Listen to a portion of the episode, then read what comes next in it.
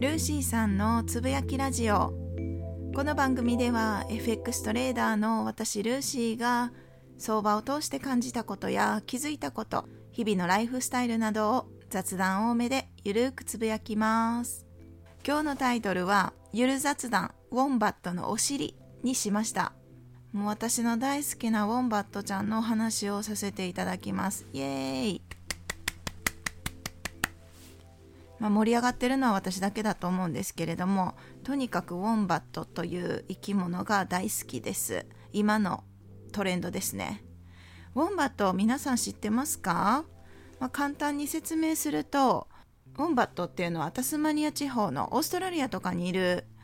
生き物で穴が掘るのが得意です。で穴の中で生活をします。うんちが四角いのが特徴でお尻が武器です。敵が来たら自分が掘った穴に入るんですね。でお尻だけこう出てる状態。頭隠して尻隠さずってやつですね。でお尻をかぶっと敵が噛んだら実はお尻がめちゃくちゃ硬いっていうお鍋ぐらい硬いんですかね。とにかく硬いみたいです。敵が穴に入ろうとしてきたらウォンバットはちょっとかがんでその穴とお尻の間に隙間を空けてこう敵を若干入れようとするんですね。でその隙にお尻をゴンと上に上げて敵は脳震盪を起こすもしくは敵の頭蓋骨が割れちゃうそうです。それぐらいお尻が強いんですって。で見た目的にはもうとにかく丸っこい。体重は20キロ前後ぐらいが標準で全長1メーターぐらいですかね。もともと哺乳類がすごい好きなんですけれどもウォンバットに注目し始めたのは2021年の春とかかな。2021年入ってからでしたね。でなんかウォンバットについて調べたらウォンバットのうんちは四角いって書いてあってそこでもうものすごい引きつけられて調べまくったんですよね。ウォンバットのうんちがなぜ四角いかっていうのがいろんな記事で書かれてるんですけれども、まあ、結論まだなぜ四角いかっていうのは判明してないみたいです。理由はわからないようです。この奇妙な形のうんちがどのように作り出されるかっていう疑問を解消すべく研究者たちは日々奮闘し続けてるようなんですね。2018年11月にジョージア工科大学の研究結果によるとウォンバットのうんちは腸の最後の部分で圧力がかけられて硬くなるって発表したそうです。でもこの研究の際にウォンバットの腸の中には弾力性のある2つの小さな溝があることも判明したそうです。ただその機能については謎が残ったままだそうなんですね。見た目があんなに可愛いのに謎が多い生き物っていう感じですかね。で乾燥したうんちはさまざまな地形にこう重ねておくことが可能で高台でうんちをすることをウォンバットたちは好むらしいんですね。でその性質からも縄張りの主張とか自分の陣地だよって目印にするために立体的なあの四角いうんちを作ってるんじゃないかと推測されてるみたいなんです。でもまだ詳しいことは分かってないそうです。でうんちの研究でこんなうんちうんちってラジオで言っていいのかわからないんですけど、まあ、うんちの研究で2019年にイグ・ノーベル物理学賞を受賞したこともある研究チームが今回の研究結果は飼育下のウォンバットの健康管理にこのうんちが役立つと主張してるんですね。論文の共著者であるデビッド・フーさんは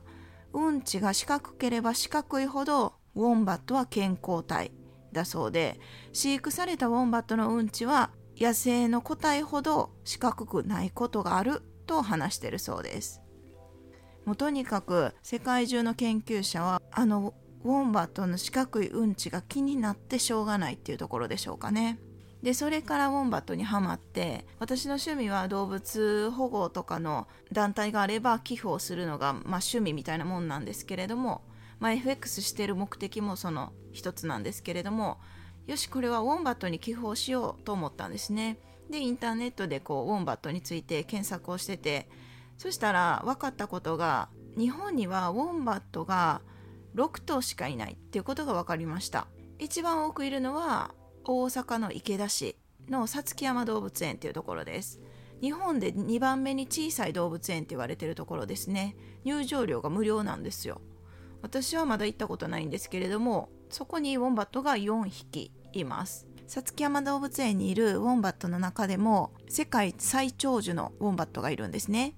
名前はワインさんです。今年の1月に誕生日を迎えて33歳。ウォンバットの年齢で言うと100歳を超えてるそうです。世界で見てもこんなに長寿なウォンバットはいないそうで今回ギネス申請をしてるそうで2月11日かなワインさんがギネスに登録されることになったようです。なったようですというか今審査中だそうです。2月の10日まで審査期間で2月の11日に審査が通ってたらギネスに登録されるそうですね。あとは私の推しなんですけれども福ちゃんっていう男の子と相当丸っこい子なんですけれどもその子とゆきちゃんっていう右手が白いオーストラリアでも珍しい右手が白い女の子。あとこうくんっていうとてもよく歩く水が大好きなこうくんこの4匹がいます。そこの動物園面白くてウォンバットテレビっていうのが設置されてるんですね。でその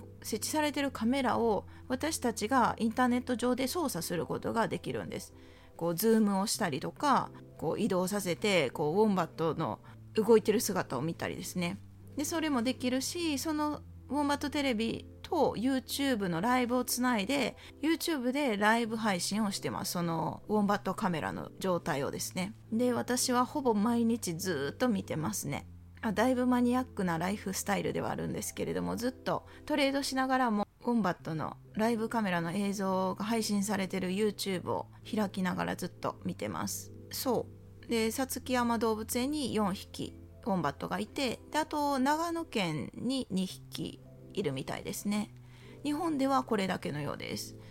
なので特に寄付できる仕組みみたいなのが作られてなかったので英語でちょっとウォンバットこう募金みたいな感じで検索したらオーストラリアのいくつかの保護施設が出てきました。その中で私が選んだのは 3P バローズ・ウォンバット・サンクチュアリーっていう保護団体を選びました。たくさん保護団体はあったんですがそこを選んだ理由は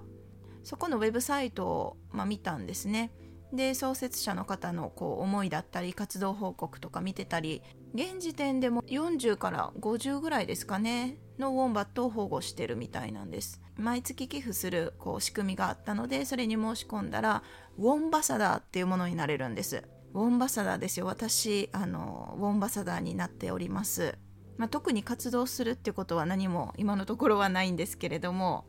ンバサダーになったらそこのサンクチュアリーを予約制ですけれども訪問することができてウォンバットたちのライフスタイルを直接見たりそこの動物保護施設の活動を直接見たりっていうことができるみたいなんです。今はコロナの関係でオンバサダーのツアーはやってないみたいなんですけれどもいつか絶対行きたいなと思っています。ウォンバットって日本では可愛い動物っていうイメージだと思うんですけれども現地では害獣扱いされてたんですよね。ウォンバットって土を掘るのがすごく得意でその掘った穴の中で、まあ、生活をするって言われてるんですけれども農場とかのところに穴を掘ってでその穴を気づかず農家が飼ってる馬がこう足がは、ま、足をはめてしまってで足が折れてみたいなことが起きたみたいなんですよね。そうなるとやっぱり農家の方からすると大切な馬に怪我させたっていうことになって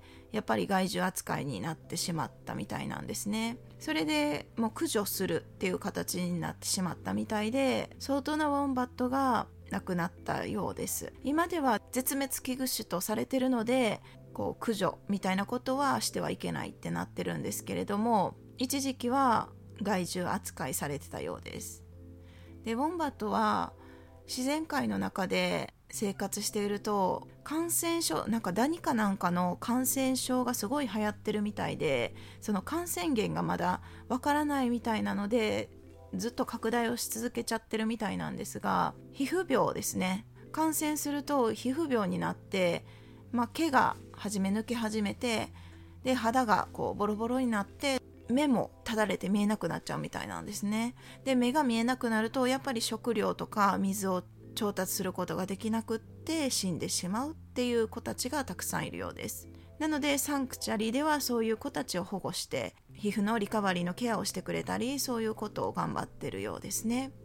あとはウォンバットは道路にも出ることがあるので車にひかれてでウォンバットってお腹にお母さんのお腹に袋がついてるんですけれどもお母さんは死んじゃったけどお腹の袋にいる子供は生きてるからその子だけ保護して育てるっていうこともしてるようですね。そう最近はさつき山動物園のこのウォンバットのライブを毎日見てるので YouTube のライブってチャット機能があるんですけれどもそこのチャット内でウォンバットの情報交換をしています。さつき山動物園の近くに住んでる人は今日のウォンバットは可愛かったとか書いてみたりとかいろんな情報があるんですね。私はウォンバサダー歴がまだ短いのでそのさつき山動物園のウォンバットちゃんたちのこともそこまで知らないですし昔のウォンバットのことも教えてくれたりいろんな情報交換をしてもらってるんですね。でその中でたまたま昨日かなあのウォンバットのお尻の歌っていうのを教えてもらったんです。なんか残念な生き物辞典っていうのが昔2年前3年前かな。それぐらいの時に書籍として販売されてたみたいなんですけど残念な生き物辞典の中にウォンバットも紹介されてたようなんですね。このウォンバットのお尻の歌相当可愛いので私がアップしたものではないんですけれども YouTube のリンクを詳細に貼っておくのでよければ見てください間違いなく癒されると思いますウォンバットの話をしたらもう止まらなくなっちゃうので今日はこんな感じでゆる雑談ウォンバットのお尻っていうことでお話をさせていただきました。今日も最後まで聞いていただきありがとうございます今日はこの辺で終わります。ではまた明日